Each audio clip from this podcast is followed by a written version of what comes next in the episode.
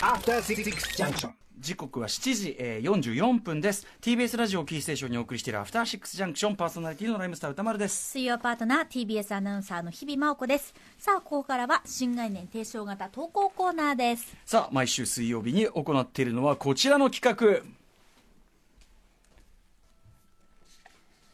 映画館。それは最後のフロンティア。これはアトロクリスナーが数々の映画館を渡り歩きそこで出会った人間や体験したエピソードを紹介する驚異の投稿コーナーである。題してシアター一期一会。はい映画館で出会った人や目撃した珍事件などなど皆さんが映画館で体験したエピソードを募集するコーナーとなっております、はい。えーということで早速リスナーから届いたメールをご紹介いたしましょう。参りましょう。えーラジオネームささみささみ団子マシーンさんです。くりした。2014年にシネマート新宿で相原浩二先生原作のゾンビ映画「Z」を見に行った時の話です。確か21時くらい開始の時間帯でしかもゾンビ映画そんな上映の劇場に集まるのは僕のようなボンクラと相場は決まっているはずです。しかしその日私の席の後ろに座ったのは40代から50代の中年女性2人とその親世代であろう老人の夫婦という4人組でした。なんでこんなまともな人たちがこんな時間帯のゾンビ映画に来てしまったんだろうといぶかしも上映が始まったので僕は映画に没入していきました。すると主人公の女の子3人が出てきたあたりで後ろからささやき声が聞こえたのです。ほらまるまるちゃん出てきたよ。あまるまるちゃんいいね。上映前の僕の疑問を評価しました。ゾンビ映画の観客として違和感がある後ろの4人組は主役の女の子3人のうちの誰かの親戚なのです。なるほど。えーで疑問が解けたのはいいんです。でもその瞬間から僕は映画に集中できないモードに突入してしまいました。相原浩二先生原作ゾンビ映画。これは間違いなくエロいシーンがある観客もそれを期待している。でもでももしかして後ろの方々の親戚もしかして娘や孫である女の子のおっぱいがポロリした場合どうなってしまうのか。おじいちゃん激怒しないかしら。おばあちゃん嘆かないかしら。いやでも僕はゾンビ映画だからおっぱい出てほしい。ゾンビ映画だからおっぱい出てほしい。いや後ろのおじいちゃんを悲しまらせるわけにはいかない。おっぱい出るな。いや出ろ。出るな。出ろ。出るな。と勝手にアンビバレンス状態になってしまったのです結果として3人の女の子のおっぱいは一つも出ませんでした。映画が終わり安堵とともに劇場を後にしましたが映画の内容は全く覚えていませんでした。いやー映画館って本当にいいものですね。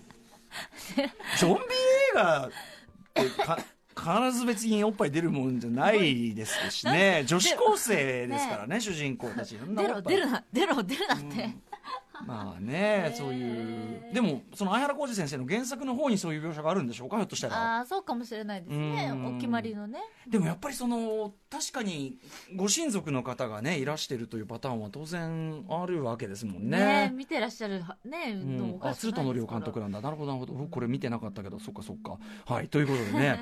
なかなかちょっとなかなかないこのアンビバレント状態っていうねですけどね。9時ぐらいだいぶ遅めのでみご覧になったんですね。ご家族の方もね。ね あのあのレイトのなしかやってなかったのかもしれないですけどね。あそういうことひょっしたらね。かうん。といいうことで。よくよく会いましたね。よく気がつきましたねでもね。ね。はい、でもまああのこのどのねこの3人主演の方いらっしゃいますけどねどの方なのかちょっとわかりませんけどもはいじゃあもう一発いってみましょうかねはーいじゃあ日比さん呼んではい、お願いします。ラジオネームアップルさんからいただきました。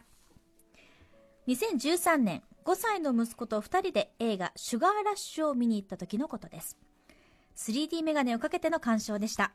息子は飛び出る映像をつかもうとしたり、飛んでくる何かを避けようとしたりと、完全に映画に入り込んで楽しくやっていました。しかし、ふと気づくと、後ろの席の若いカップルが、時折何やら楽しそうにひそひそ話し、くすくす笑っているではありませんか。しかも、カップルの声はだんだん大きくなり、ついに映画の主人公がカーレースで大きくカーブを曲がっているところでどっと笑い声になりました。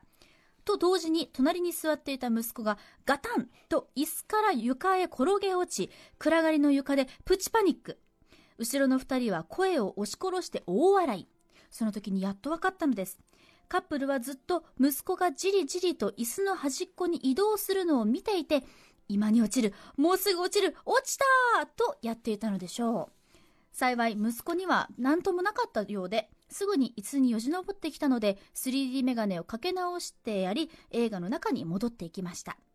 映画館の椅子も床もふわふわで本当良かったですいやー映画館って本当にいいものですねなるほどね、まあ、後ろのカップルではその微笑ましく、うん息子さんが没入している様子を微笑ましく見てたということなんでしょうね、そうん。ただその息子さんもですよ今2013年昭和ラッシュですから、まあもう11歳じゃないまですか、あ大きくなってるはず。11歳ともなるとこれはもうそろそろやっぱりもうもうもうお母さん僕ほっとけっていうね。一緒に行ってくれないかね。もうそろそろもうだんだんそういう時期になってきますからね。そうか。シュガーラッシュオンラインはね2人で見たんでしょうかねこれね。ああどうでしょうね。どういうことになってるんでしょうか。隣で一緒に座ってくれる。じゃあひょっとしたらもうね、もう早くも、こうどっちかといえばこの、えー相原浩二先生原作の Z、これを見る年頃になってる可能性もあります出ね。る出るな。出るな。出るそう出るな、そう、で出ろ、出るな、出る、出るな、この、こっちの方に行ってる可能性がありますからね。大人になってるかもしれません。僕はだってやっぱり10歳、11歳ぐらいからやっぱりだんだんその映画とか好きになって、で、だんだんやっぱり一人で行きたがるようになって、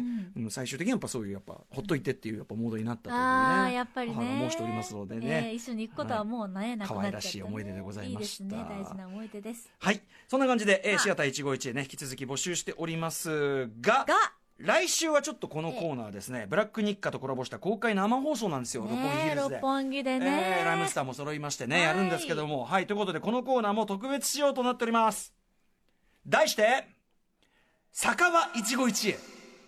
おおまあ普通じゃねえかって話もありますけど、えーテーマを映画館から酒場に変えまして、はい。バーやパブ、居酒屋、打ち上げなどであった出会いや、いいお酒飲んだなという、お酒をめぐる素敵なエピソードを募集したいということでございます。はい。えー宛先は歌丸アットマーク TBS.CO.JP、歌丸アットマーク TBS.CO.JP まで採用された方には番組ステッカーを進呈いたします。はい。まあ例えば、バーとか飲み屋とかだと、バーなんかだとありますよね、まあ、その全然知らない人同士で、うんうん。あの会話を交わして盛り上がってとかね、うんうんうん。うん。僕はやっぱそのあのいわゆるそのクラブでわーって騒ぐのじゃなくてバーで飲むみたいなのであこういう普通に会話楽しむの。で全然知らない人と思わぬ話題で盛り上がるとか、やっ意。外な共通点があったりうね、ん、楽しいなっていうね。なんならこうわ自分の話術を磨くいい場だなみたいなね。知らない人とこうやってでもね。完全に合わせていくのがあったりしますよね、うん。えーとかですね。あるいは人生自分の人生最高の日に飲んだ美酒のエピソード勝利の美酒で。勝利の美酒か。ねえあの先ほどの橋本良文プロデューサーがやはりギャラクシー賞私がね DJ あのねパーソナリティ賞で撮って、ん。まあその会場では確かに大滑りしました。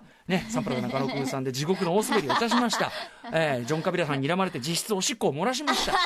まあだからおしっこも漏ら、ね。おしっこ漏らしてるしサンプラザさんあの滑りはしてるしでもう事実上伊集院さん超えといってはかま過言ではない。事実上えね。え、おしっこも出してるしって、そういう状況で、その後でもね、あのね、えっとね、恵比寿のですね、はい。なんか、う馬肉料理屋みたいなところに行って、みんなで打ち上げして、そこはやっぱね、ハシピー的には美酒の会として非常にね、印象深かった。ちなみにその場で、え。っと、まあ、島尾さんとかもいたんですけど、島尾さんがその後で語ってくると、俺が多分酔ってすごい調子に乗ってたんですよね。普段より歌丸さん、私にタッチが多かったっつって。ああ、じゃあ確かに、ちょっとうん、そう、あのね、あの、滑り事件とかあって、いろいろあった後で、ちょっと甘えてたのかもしれないですね、やっぱねやっぱりこうなんかこう寄り添ってしまうのが島尾さんというか、えーこうやった可能性はありますねというね。えーということで、まあそんな感じでねはい。いろんな思い出深い、日比さんもぜひね思い出深い酒場にねいっぱいあるけど、あるんま覚えてないことも多いからね。本当危険なんでね気をつけてくださいねはい安全第一。はい。あ、でですね、はいえーさらに、そうなんです。SNS でも投稿を特別に受け付けたいと思います。ツイッターにエピソードを書いていただいて、ハッシュタグ、酒場151へ全部漢字ですね。をつけて投稿してください。そしてツイッターで投稿された方の中から特に素晴らしかった、これは最高だといういくつかのエピソードに関しては、うん公開生放送の会場、ヒルズカフェで期間限定で開催される3スタイルズバーのテーブルに配布されるカードにも掲載されます。あそうなんだ。なるほど。えーあじゃあちょっとそこでまたいろんな人にも読んでいただける機会が増えるということですから、ぜひふるって投稿お願いいたします。ハッシュタグ酒場一期一会ですか？ら、もう一回言いましょう。ハッシュタグ酒場一期一。会。完全に吉田類さんの番組かなっていう。本当ね。ね、そういう感じですけどね、来週は酒場モードでお送りしたいと思います。日比さん、ふうじゃあ問題はさ、うん。公開生とはいえさ、3時間さ大丈夫？3時間って長いっすよ。3時間飲み続けたら、日比さんは足を踏み鳴らしモードになってると思うんですよ、例の。見せちゃう。皆さんに。日比さん、日比さん、お店お店。バシン バシンバシン。もうねえもうってやりだして。もう一杯お願いしますってなっちゃうから、ね。気をつけます気をつけます、はい、節度を持って、、節度を持っていきたいと思います。はい。以上新概念提唱型投稿コーナー本日水曜日はシアター一期一会でした。After Six Junction.